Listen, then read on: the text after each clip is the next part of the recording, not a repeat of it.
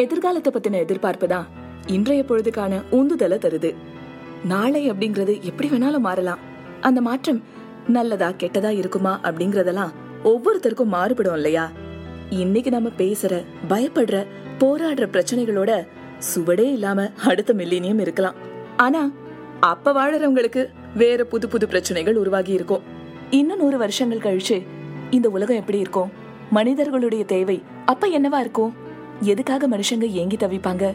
இரண்டாயிரத்து நூற்று பத்தாம் ஆண்டு நடக்கக்கூடிய வகையில ஃபியூச்சரை பேஸ் பண்ணி ஒரு கதை எழுதியிருக்காரு கதையாசிரியர் ராம வைரவன் அறிவியல் முன்னேற்றங்கள் மனிதர்களுடைய வாழ்க்கையை என்ன பாடப்படுத்துது அப்படிங்கறத இந்த கதையின் மூலமா தெரிஞ்சுக்கலாம். புன்னகைக்கும் இயந்திரங்கள் கதை இப்ப உங்களுக்காக.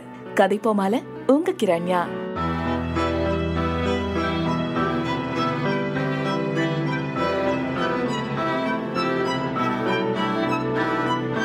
விஞ்ஞானி ராம் மறுநாள் காலையில ஒரு பெரிய ஆடிட்டோரியத்துல தன்னுடைய கண்டுபிடிப்புகளை சமர்ப்பிக்கிறாரு. அன்னைக்கு சாயந்தரம் அஞ்சு மணிக்கு கவர்மெண்ட் சில முக்கியமான முடிவுகளை அறிவிக்க இருக்காங்க. இந்த அறிவிப்பு தான் நகரம் எல்லாம் லேசர் எழுத்துக்கள்ல வெளியாகிட்டு இருந்தது. வீட்டுக்கு வர வழியில இத பார்த்து ஒரு நிமிஷம் யோசிச்ச ராம் தன்னை பத்தி தானே பெருமிதமா நினைச்சுக்கிட்டு வீட்டுக்கு வந்து சேர்ந்தாரு.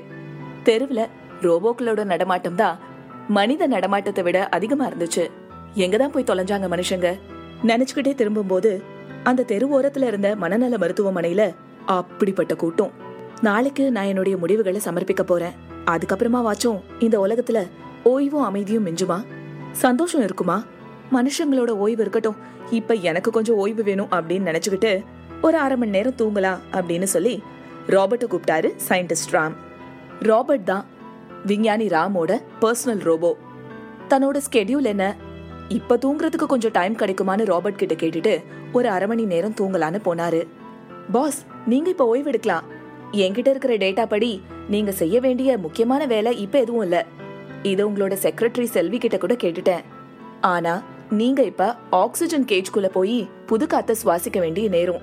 அப்படியே நீங்க ரிலாக்ஸ் பண்ணி ஓய்வெடுக்கலாம் இப்படி சொல்லிட்டு மகிழ்ச்சியா ஓய்வெடுங்க பாஸ்னு சொல்லி அந்த ஆக்சிஜன் கேஜை திறந்து விட்டு அந்த ரூம்ல இருந்து வெளியில போச்சு ராபர்ட் ரோபோ விஞ்ஞானி ராமோ ஆக்சிஜன் மாஸ்க மாட்டிக்கிட்டு சாஞ்சுக்கிட்டாரு. இந்த மூணு மாசம் உழைப்பு வீணாகிடக்கூடாதுன்னு அவருக்கு நினைப்பு இருந்துட்டே இருந்துச்சு. ஜனவரி மாசம் அவர் மனைவி கூட பேசின உரையாடல கிளிக் பண்ணாரு. ஹாய் டியா ம் சொல்லுங்க. கவர்மெண்ட் ஒரு முக்கியமான வேலை கொடுத்துருக்காங்க. சமூக நன்மைக்கான பணி அது. வாழ்த்துக்கள்.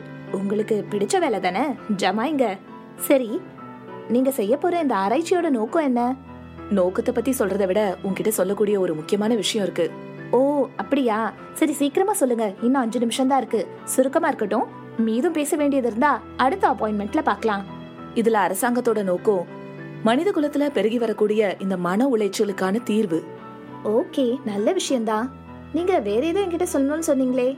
நான் கொடுக்க போற சஜஷன் படி என்னவாகலாம்னா நம்ம நாட்டு பெண்கள் எல்லாரும் அவங்களோட ஜாபை குவிட் பண்ண வேண்டி இருக்கலாம் அவங்க எல்லாரும் கணவரோட சேர்ந்து ஒரே கூரையின் கீழே வாழற மாதிரி இருக்கலாம். அதுதான் அத பத்தி முன்னாடியே உங்ககிட்ட சொல்லிடலான்னு. இதுக்கும் உங்க தீர்வுக்கும் என்ன சம்பந்தம்னு எனக்கு புரியல. ஆனா அப்படியே இருந்தாலும் அது சாத்தியம் இல்லைன்னு தான் எனக்கு தோணுது. ம், இதை நம்ம அடுத்த சந்திப்புல விவரமா பேசலாமா? இப்ப டைம் இல்ல.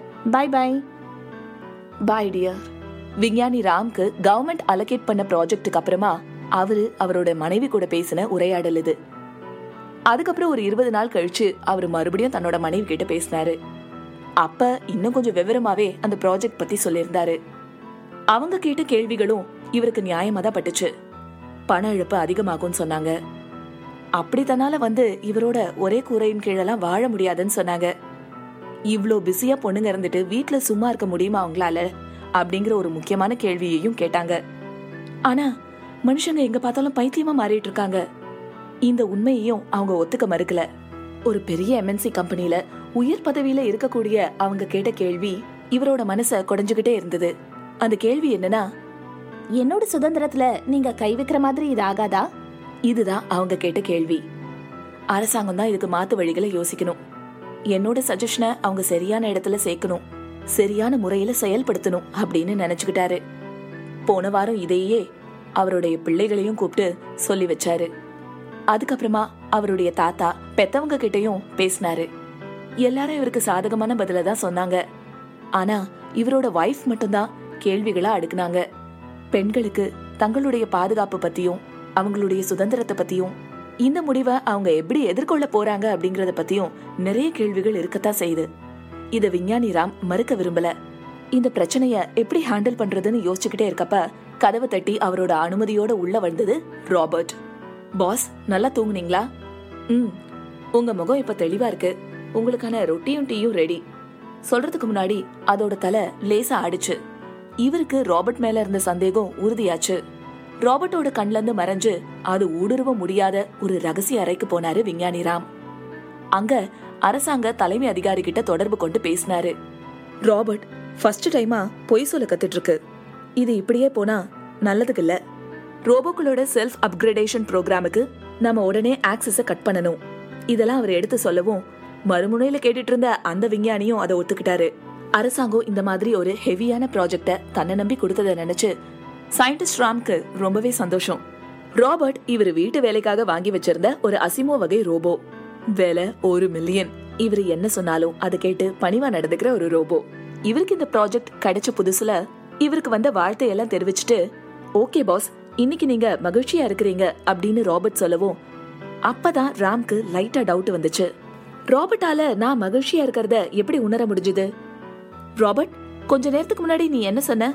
இன்னைக்கு நீங்க மகிழ்ச்சியா இருக்கிறீங்கன்னு சொன்ன. அப்படி சொல்றப்போ அதோட தலை மேலும் கீழும் ஆடுச்சு. இது உனக்கு எப்படி சாத்தியமாச்சு? என்னோட கேமரா கண்களால உங்களுடைய முகத்தை நான் வருடி பார்த்தேன்.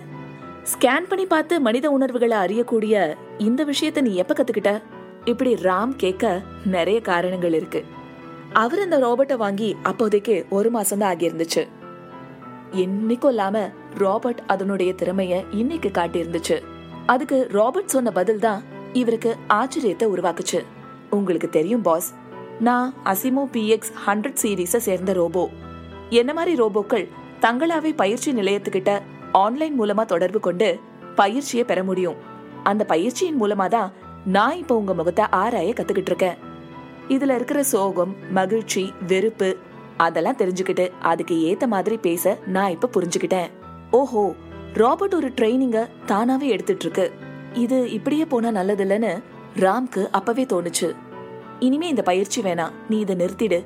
வேற ஏதாவது கவிதை எழுத நாவல் எழுத இல்லனா சிலை வெடிக்க ஓவியம் வரைய கத்துக்கோ. இன்னொரு இம்பார்ட்டன்டான விஷயம் நீ எந்த ட்ரைனிங்க்கு போகிறதா இருந்தாலும் என்கிட்ட சொல்லிட்டு தான் நீ அதை ஆரம்பிக்கணும் அப்படின்னு சொன்னாரு. ஓகே பாஸ்னு சொல்லி வச்சது ராபர்ட். இந்த அசிமோ ரோபோக்களுடைய வரலாறு ரெண்டு நூற்றாண்டுகளை சேர்ந்தது. அசிமோ இருபதாம் நூற்றாண்டு ஹியூமனாய்ட் ரோபோ வகையை சேர்ந்தது. E இ ஜீரோ சீரீஸ்ல ஆரம்பிச்சு இன்னைக்கு பிஎக்ஸ் நூறு வரை வந்துருச்சு. ஆரம்பத்துல நடக்க ஓட அப்புறமா மாடி ஏற புன்னகைத்து வரவேற்க கீபோர்டு வாசிக்க இந்த மாதிரி மனுஷனுக்கு சமமான எல்லாத்தையுமே அதால செய்ய முடியும். மனசுங்கிற ஒன்ன தவிர அது முழுக்க மனிதனை போலவே செயல்பட்டது. இந்த மனசை உருவாக்கத்தான் உலகம் பூரா பல விஞ்ஞானிகள் முயற்சி பண்ணிட்டு வராங்க. ரோபோக்களுக்கு உணர்வு பூர்வமா சுயமா சிந்திக்கக்கூடிய திறமையையும் மனித உணர்வுகளை புரிந்து கொள்ற சக்தியையும் உண்டு பண்ணிட்டா அதுதான் மனித குலத்திற்கு மகத்தான பொன்னாள் அப்படின்னு சொல்லி விஞ்ஞானிகள் குழும தலைவர் போன மாசம் ஒரு உரையில பேசியிருந்தாரு. அவர் சொன்னது சரிதானா? இது நிஜமாவே நன்மைதான் அளிக்குமா? இதெல்லாம் யோசிச்சு பார்த்தப்ப இது என்னமோ அழிவையும் ஆபத்தையும் தான் கொண்டு வந்து சேர்க்கும்னு விஞ்ஞானி ராம்க்கு ஆழமா தோணுச்சு. இந்த டவுட் ராம்க்கு மட்டும் இல்ல கவர்மெண்ட்டுக்கும் தோணுனதுனாலதான் இந்த ப்ராஜெக்டே இந்த ப்ராஜெக்டோட உள்நோக்கங்கள்ல இதையும் ஒன்னா சேர்த்து இதை இவரையே பண்ணும்படி சொன்னாங்க கவர்மெண்ட் அது மட்டும் இல்லாம இதை முடிச்சு கொடுக்கறதுக்கு அவருக்கு மூணு மாசம் டைமும் கொடுத்தாங்க. ப்ராஜெக்டோட நோக்கத்தை பத்தியும் முக்கியத்துவத்தை பத்தியும் அவர்கிட்ட விரிவா எடுத்து சொன்னாங்க. சயின்டிஸ்ட் ராம் இந்த ப்ராஜெக்டை எடுத்துக்கிறதுக்கு முக்கியமான காரணம் எல்லா துறைகள்லயும் இந்த நாடு வளர்ச்சி பெற்று இருக்கு பில்லியன்களை சம்பாரிச்சு குவிக்கிறாங்க. ஒவ்வொரு மனுஷனும் ஒரு ரோபோவை துணைக்கு சேர்ந்துகிட்டு மில்லியன்ஸ் அண்ட் மில்லியன்ஸா சம்பாதிக்கிறாங்க ஆனா யாருமே சந்தோஷமா இல்லையே? டுவெண்ட்டி செஞ்சுரியில ஆரம்பிச்ச மன உளைச்சல் இன்னைக்கு ரெண்டு செஞ்சுரி தாண்டி உச்சத்தை தொட்டிருக்கு. நாட்டுல சைக்கோ குற்றங்கள் அதிகமாய் போச்சு. மன நோயாளிகளுடைய எண்ணிக்கை எக்கச்சக்கமாயிடுச்சு. அறுபது சதவீத மக்கள் மனநல மருத்துவமனைகள்ல தான் கியூ கட்டி காத்துட்டு இருக்காங்க. வருஷா வருஷம் இது அதிகமாயிட்டே போகுது. தெருவுக்கு ஒரு மென்டல் ஹெல்த் ஹாஸ்பிட்டல் இருந்தோம். போதலையே இதுக்கெல்லாம் ஏதாவது தீர்வு இருக்கா? அப்படின்னு அவர் யோசிக்க ஆரம்பிச்சாரு. அதுதான் இந்த ப்ராஜெக்ட் அவர் எடுத்துக்கிறதுக்கான மிக முக்கியமான ரீசன் இந்த ப்ராஜெக்ட் கொடுத்ததோட மட்டும் இல்லாம இந்த ஆராய்ச்சிக்கான எல்லா தகவல்களையும் ஃபீட் பண்ணி அவருடைய செக்ரட்டரியா செல்விங்கிற ரோபோவையும் அரசாங்கம் அவருக்கு கொடுத்தாங்க. செல்வி ரோபோ அசிமோ பிஒய் ஹண்ட்ரட் சீரீஸை சேர்ந்தது. ஆர்டிஃபிஷியல் இன்டெலிஜென்ஸோட அதிநவீன டெக்னாலஜியால உருவாக்கப்பட்ட ரோபோ.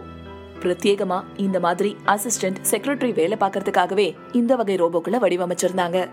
இந்த வகை ரோபோக்களுக்கு ப்ராஜெக்ட்டுக்கு ஏத்த மாதிரி ரோட் மேப் தயாரிக்க மண்டையை போட்டு குழப்பிக்கிற கேள்விகளுக்கு பதில் தேடி கொடுக்க சில முடிவுகளை எடுக்க இந்த மாதிரி பல வேலைகளை ஸ்மார்ட்டா செய்ய தெரியும்.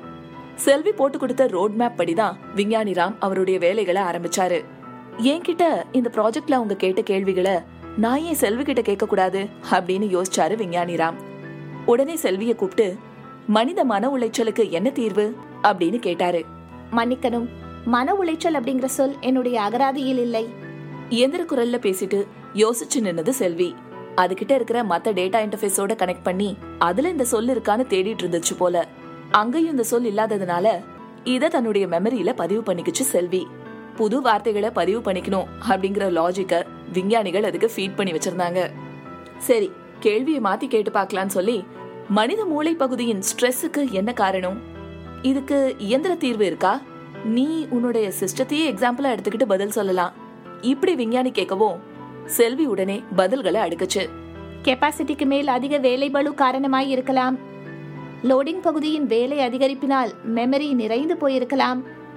அல்லது அன்லோடிங் பகுதி வேலை செய்யாமல் பழுதாகி ப்ராசஸர் கரப்டாகி இருக்கலாம்.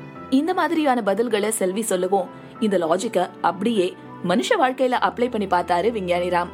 அவருக்கு கொஞ்சம் புரிஞ்சது மாதிரி இருந்தது. எந்த புள்ளியில ஆராய்ச்சி ஆரம்பிக்கணும் அப்படின்னு குழம்பிட்டு இருந்தவருக்கு ஒரு தெளிவு கிடைச்சது. ரெண்டு தலைமுறைக்கு முன்னாடி வாழ்ந்த நம்மளுடைய முன்னோர்கள் எப்படி சந்தோஷமா வாழ்ந்தாங்க? அவங்களுடைய வாழ்க்கை முறை எப்படி இருந்துச்சு? அது எப்படி இப்படி படிப்படியா மாறி போச்சு இந்த கேள்விகளுக்கெல்லாம் விடை தேடணும்னு அவர் நினைச்சாரு. அதனால அந்த காலத்து திரைப்படங்கள் நாவல்கள் நியூஸ் பேப்பர்ஸ் இப்ப உயிரோட இருக்கிற ரொம்ப வயசானவங்க மூலமா இதெல்லாம் தெரிஞ்சுக்கலான்னு அவரு ஆசைப்பட்டாரு. வயசானவங்களுடைய பட்டியலையும் அவங்க தங்கி இருக்கக்கூடிய ஓல்டேஜ் ஹோம்ஸ் பத்தின தகவல்களையும் செல்வி கிட்ட கேட்டு வாங்கிக்கிட்டாரு. அந்த லிஸ்ட் எடுத்து பார்த்து சில பேரை மட்டும் அதுல சந்திக்கலாம்னு முடிவு பண்ணாரு. அதுல ஒருத்தர் அவருடைய தாத்தா. இது தெரிஞ்சுக்கிட்டப்ப அவருக்கே ஆச்சரியமா இருந்துச்சு. அவரோட தாத்தாவ விஞ்ஞானி ராம் ரெண்டு மூணு வாட்டி தான் பாத்திருக்காரு தாத்தா தங்கி இருந்த முதியோர் இல்லத்துக்கு போனாரு. அங்க ரிசப்ஷன்ல இருந்த ரோபோ ஸ்மைல் பண்ணுச்சு. இவரை பார்த்த உடனே எதுக்காக வந்திருக்காருங்கிற விவரத்தை கேட்டு அவங்க தாத்தா இருக்கிற ரூமுக்கு வழிய சொல்லுச்சு. ஃபர்ஸ்ட் ஃப்ளோருக்கு போனப்போ ஹாலில் கீபோர்ட் வாசிச்சிட்டு இருந்தது ஒரு ரோபோ. இந்த இசை கச்சேரிய சுத்தியும் பல கிழவர்கள் உட்கார்ந்து ரசிச்சு கேட்டுட்டு இருந்தாங்க. இவர் இதை எல்லாத்தையும் தாண்டி அவரோட தாத்தா ரூமுக்கு போனாரு. அங்க அவருக்கு ஒரு ரோபோ காலை பிடிச்சு விட்டுட்டு இருந்துச்சு. தாத்தாக்கு இவரை யாருன்னே தெரியல. அறிமுகம் பண்ணிக்கிட்டதும் ரொம்ப சந்தோஷப்பட்டாரு. அந்த காலத்துல எப்படி வாழ்ந்தீங்க தாத்தான்னு இவர் கேட்கவும் அவர் பதில் சொல்ல ஆரம்பிச்சாரு. அந்த காலத்துல கணவன் வேலைக்கு போயிட்டு வருவான். மனைவி வீட்ல இருந்து குடும்பத்தை பாத்துக்குவா. பிள்ளைங்களை பாத்துக்குவா. கணவன் மனைவி கிட்டயும் மனைவி கணவன் கிட்டயும் நல்லது கெட்டதுகளை சொல்ல முடியும். இப்பதான் அதெல்லாம் இல்லாம போச்சே. அந்த காலத்துல ஒருவனுக்கு ஒருத்தி தான் இப்ப அதெல்லாம் முக்கியம் இல்லாம போச்சு. படிப்படியா எல்லாமே மாறி போச்சுப்பா. வசதி பெருக பெருக பணம் தேவையா இருந்துச்சு. அதுக்காக மனைவியும் வேலைக்கு போக ஆரம்பிச்சா. பிள்ளைகளை பாத்துக்க முடியல. இப்படிதான் இதெல்லாம் ஆரம்பிச்சது. தாத்தா சொன்னது எல்லாத்தையும் இவரு பதிவு பண்ணிக்கிட்டாரு. இன்னும் விளக்கமா தெரிஞ்சுக்கணுங்கிறதுக்காக மேற்கொண்டு கேள்விகளை கேட்க ஆரம்பிச்சாரு விஞ்ஞானி ராம் குடும்பம்னா என்ன தாத்தா? கணவன் மனைவி குழந்தைகள் பெத்தவங்க இவங்கெல்லாம் சேர்ந்ததுதான் குடும்பம்.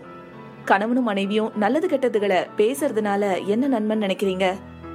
பேசிக்கிட்டா கவலைகள் குறையுமே. இப்பதான் அதுக்கு வழி இல்லாம போச்சு. யார்கிட்டயாவது போய் ஒரு அஞ்சு நிமிஷம் என் கவலையை சொல்றேன் கேளுங்கன்னு சொல்ல முடியுமா? எல்லாரும் ஓடிக்கிட்டேல இருக்கீங்க. ஒரு நிமிஷம் கிடைச்சாலும் அதை எப்படி காசு பண்ணலாம்னு பாக்குறீங்க? இப்ப நீயே இத்தனை வருஷத்துல எத்தனை வாட்டி என்ன வந்து பாத்திருக்க பேசியிருக்க? இப்ப கூட ஏதோ அரசாங்கம் சொல்லுச்சுன்னு வந்திருக்க. இத பாரு இந்த ரோபோ எனக்கு தினமும் காலை பிடிச்சு விடுது. மாத்திரையெல்லாம் நேரப்படி பார்த்து பார்த்து தருது. அதுக்காக அதுகிட்ட போய் என் மனக்குறைய சொல்லி அழ முடியுமா? உங்க பாட்டி மாதிரி வருமா அது? என்ன ஒண்ணு?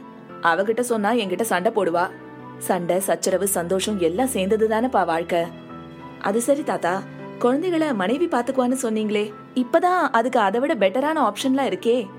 வேற ஏற்பாடெல்லாம் இருக்குதாம்ப்பா ஆனா அப்பாவும் அம்மாவும் பிள்ளைய சேர்த்து வளர்க்குற மாதிரி வருமா?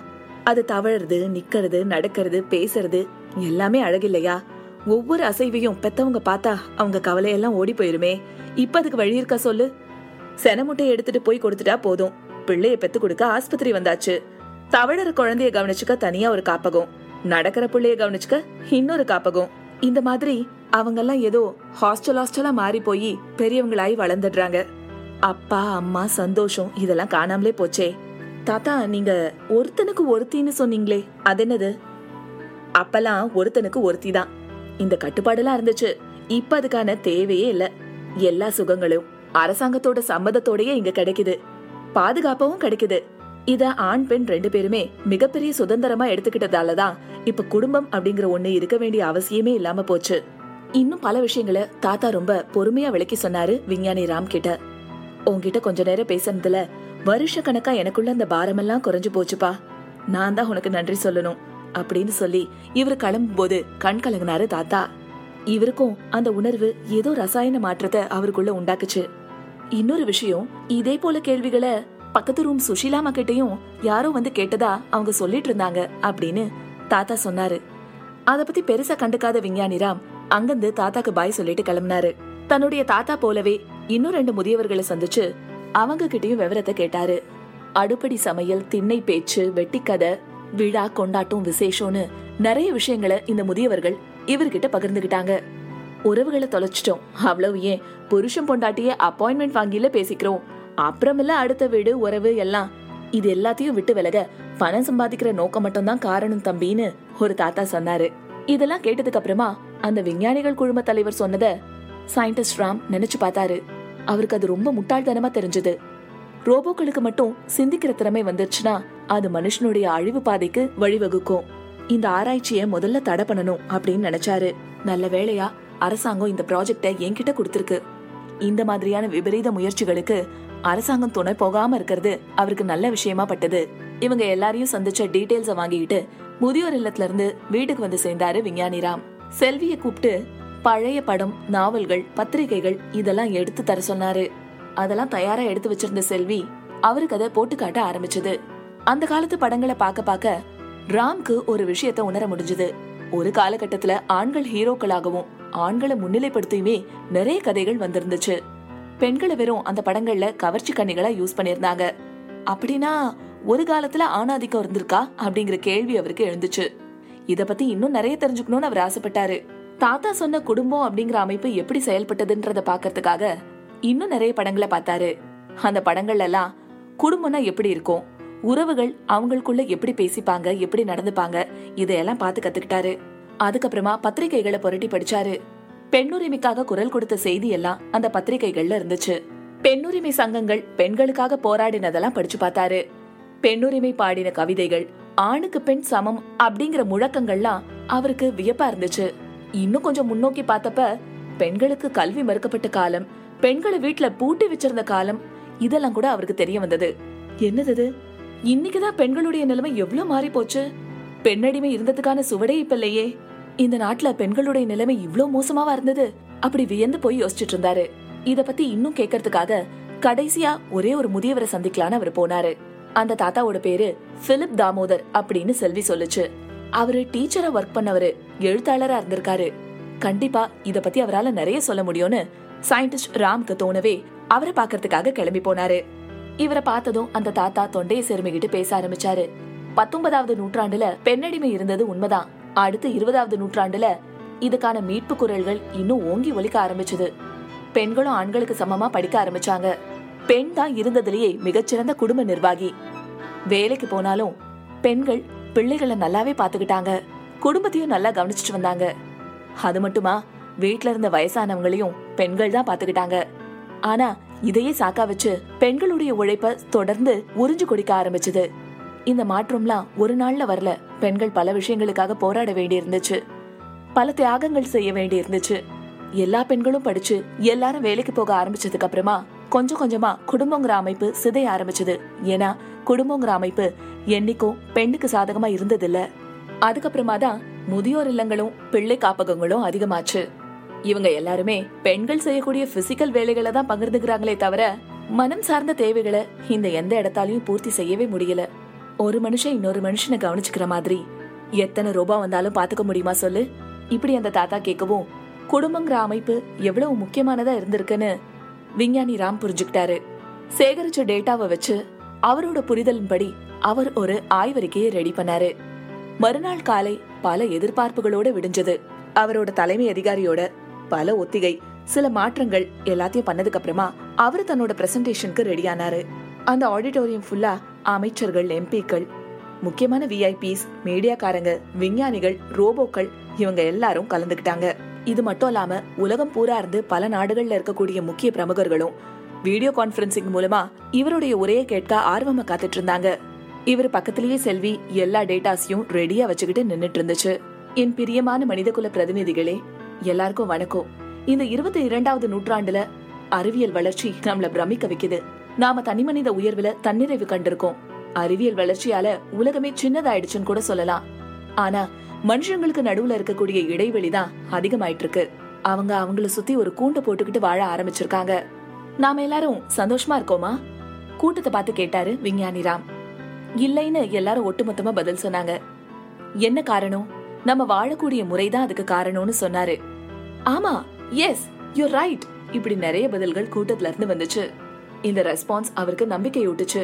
உலகம் சுருங்கி போனாலும் திருமணம்ங்கிற பந்தம் எதுக்கு? எப்படி சுக துக்கங்களை பகிர்ந்துகிட்டு ஒருத்தரோட ஒருத்தர் இணக்கமா வாழணும் அந்த புரிதல் ஏன் இப்ப இல்லாம போச்சு அப்படிங்கறதெல்லாம் விஞ்ஞானி ராம் விளக்கமா சொன்னாரு. எல்லாரும் உங்களுடைய மனைவியையும் பிள்ளைகளையும் எத்தனை நாளைக்கு ஒரு முறை பாக்குறீங்க அப்படின்னு கேட்டதுக்கு வருஷத்துக்கு ஒரு முறையோ ரெண்டு முறையோ அப்படின்னு பெரும்பாலானவங்க பதில் சொன்னாங்க. மனுஷன் இயந்திரத்தை சார்ந்து வாழறது அதிகமாயிடுச்சு. குடும்பங்கிற அடிப்படை அமைப்புக்கு நம்ம மறுபடியும் மாறி வரணும். அப்பா அம்மா மனைவி குழந்தைகள்னு ஒரே குடும்பமா நம்ம வாழும்போதுதான் இந்த பகிர்தல் சாத்தியமாகும். இது நம்ம கவலைகளுக்கெல்லாம் வடிகால அமையும். மன உளைச்சல் குறையும். இப்படி சொல்லி அவர் தன்னுடைய உரைய முடிச்சுக்கிட்டாரு. அவரு பேசிட்டு இருக்கும்போது சில ரோபோக்கள் தலையாட்டினத பார்த்தாரு. அந்த ரோபோக்களுடைய கண்கள்ல இதுவரைக்கும் தெரியாத ஒரு குரூரம் தெரிஞ்சது. இதுக்கு பின்னாடி என்ன ஆபத்து இருக்குன்னு தெரியலையேன்னு யோசிச்சுட்டு இருக்கும்போது மனிதர்களே காதல் செய்யுங்கள். சக மனிதர்களிடம் பேசுங்கள். சிரியுங்கள். இந்த லேசர் வாசகங்கள் ஆடிட்டோரியத்துல அங்கங்க தோன்றி ஒரு ஸ்பெஷல் எஃபெக்ட உருவாக்குச்சு. இவர் தேங்க்யூ சொல்லிட்டு தன்னுடைய உரையை முடிச்சுக்கிட்டு கீழே இறங்கினாரு. ஒரே கைத்தட்டல். இவர் சொன்ன சஜஷன் எல்லாருக்கும் பிடிச்சிருந்தது. நிறைய பேர் வந்து இவர்கிட்ட கை குலுக்கி பாராட்டினாங்க. விஞ்ஞானி ராம்க்கு ஒரே சந்தோஷம். மனசார எல்லாருக்கும் நன்றி சொன்னாரு. மனித குலத்துக்கு தன்னால பெரிய மாற்றம் நிகழவிருப்பதை நினைச்சு அவர் ரொம்பவே மன நிறைவா உணர்ந்தாரு. அன்னைக்கு சாயந்தரமே அரசாங்கத்துக்கிட்ட இருந்து முக்கிய அறிவிப்புகள்லாம் வெளியாச்சு. பெண்கள் சம்பளம் வாங்கிக்கிட்டே அவங்க வேலைய குவிட் பண்ணிட்டு வீட்ல இருக்க ஆரம்பிக்கலாம். குடும்பத்தை அவங்க நிர்மாணம் பண்ணலாம். இருந்தாலும் இது ஒண்ணும் கட்டாயம் கிடையாது. இந்த முடிவை எடுக்கக்கூடிய சுதந்திரமும் அவங்க கிட்டயே கொடுக்கப்பட்டுச்சு. படிப்படியா முதியோர் இல்லங்களும் குழந்தை காப்பகங்களும் மூடப்படும் அப்படின்னு அரசாங்கம் அறிவிச்சாங்க. இது மட்டும் இல்லாம ரோபோ ஆராய்ச்சி பத்தின முக்கிய அறிவிப்புகளையும் அரசாங்கம் வெளியிட்டிருந்தாங்க. இது விஞ்ஞானிகள் மத்தியில சலசலப்பை ஏற்படுத்தக்கூடிய ஒண்ணுதான் ரோபோ பயிற்சிக்கும் ரோபோ தங்களை தாங்களே அப்கிரேட் பண்ணிக்கிறதுக்கும் ரோபோக்களுக்கு உணர்வுகளை உள்வைக்க முனைகிற ஆராய்ச்சிக்கும் உடனடியா தடை விதிக்கிறோம்னு அரசாங்கம் சொல்லியிருந்தாங்க. வீட்டு அசிஸ்டன்ஸ்க்காக மட்டும் ரோபோக்களை பயன்படுத்தலாம். அதுவுமே படிப்படியா குறைக்கப்படும் சொல்லியிருந்தாங்க. விபத்து காலங்கள்லயும் நெருக்கடி காலங்கள்லயும் மட்டுமே ரோபோவை பயன்படுத்தணும்னு அரசாங்கம் அறிவுறுத்தி இருந்துச்சு இதெல்லாம் பார்த்துட்டு ராம்க்கு ஒரே சந்தோஷம். மக்கள் என்ன நினைக்கிறாங்க அப்படிங்கிற செய்தி இனிமே தான் தெரிய வரும். அதுக்கு முன்னாடி இவருடைய மனைவி என்ன முடிவெடுத்திருக்காங்க அப்படிங்கறத தெரிஞ்சுக்கிறதுக்காக வீட்டுக்கு போனாரு. வீட்டுல இவரோட அப்பா அம்மா தாத்தா பிள்ளைகள்னு எல்லாரும் இவருக்கு முன்னாடியே வந்து இவர சந்தோஷத்துல திக்குமுக்காடு செய்தாங்க. ஆனா மனைவிய காணுமே எங்க அவ? அப்படின்னு இவர் தேடினாரு. கொஞ்ச நேரம் இவரை தேட விட்டுட்டு ஒரு ரகசிய அறையில இருந்து வெளிப்பட்டாங்க இவரோட மனைவி. அரசாங்க அறிவிப்புகள் நல்ல முடிவுகள் உங்களுடைய வெற்றிக்கு என்னோட பாராட்டுகள் நான் உங்களோடையும் பிள்ளைகளோடையும் சேர வந்துட்டேன்னு சொல்லி இவரை கட்டி பிடிச்சுக்கிட்டாங்க. இவருக்கு அளவில்லாத சந்தோஷம். இதெல்லாம் தூரத்துல இருந்து பாத்துட்டு இருந்த ராபர்ட் வேகமா நடந்து வந்து இவங்க முன்னாடி நின்னுச்சு. ராபர்ட் என்ன சொல்ல போகுது அப்படிங்கறத பார்க்க இவர் தலையை திருப்பினாரு. தலையாட்டி அதனுடைய கேமரா கண்களால இவரோட முகத்தை ஸ்கேன் பண்ணுச்சு ராபர்ட். நீங்க இப்ப மகிழ்ச்சியா இருக்கிறீங்க. எனக்கு விடை கொடுங்க பாஸ் அப்படின்னு சொல்லிட்டு ராபர்ட் அதனுடைய கைகளை தூக்க அது கையில ஒரு பிஸ்டல் இருந்துச்சு.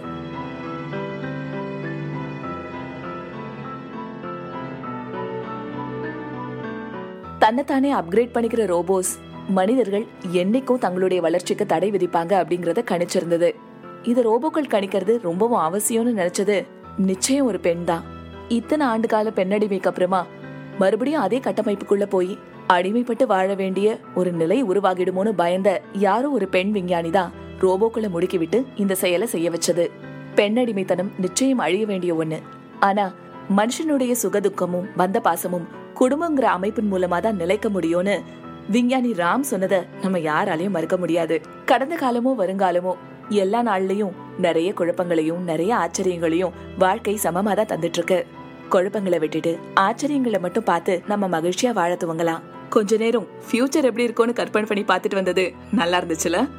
கதையாசிரியர் ராம வைரவன் எழுதின புன்னகைக்கும் இயந்திரங்கள் கதையை தான் கேட்டீங்க.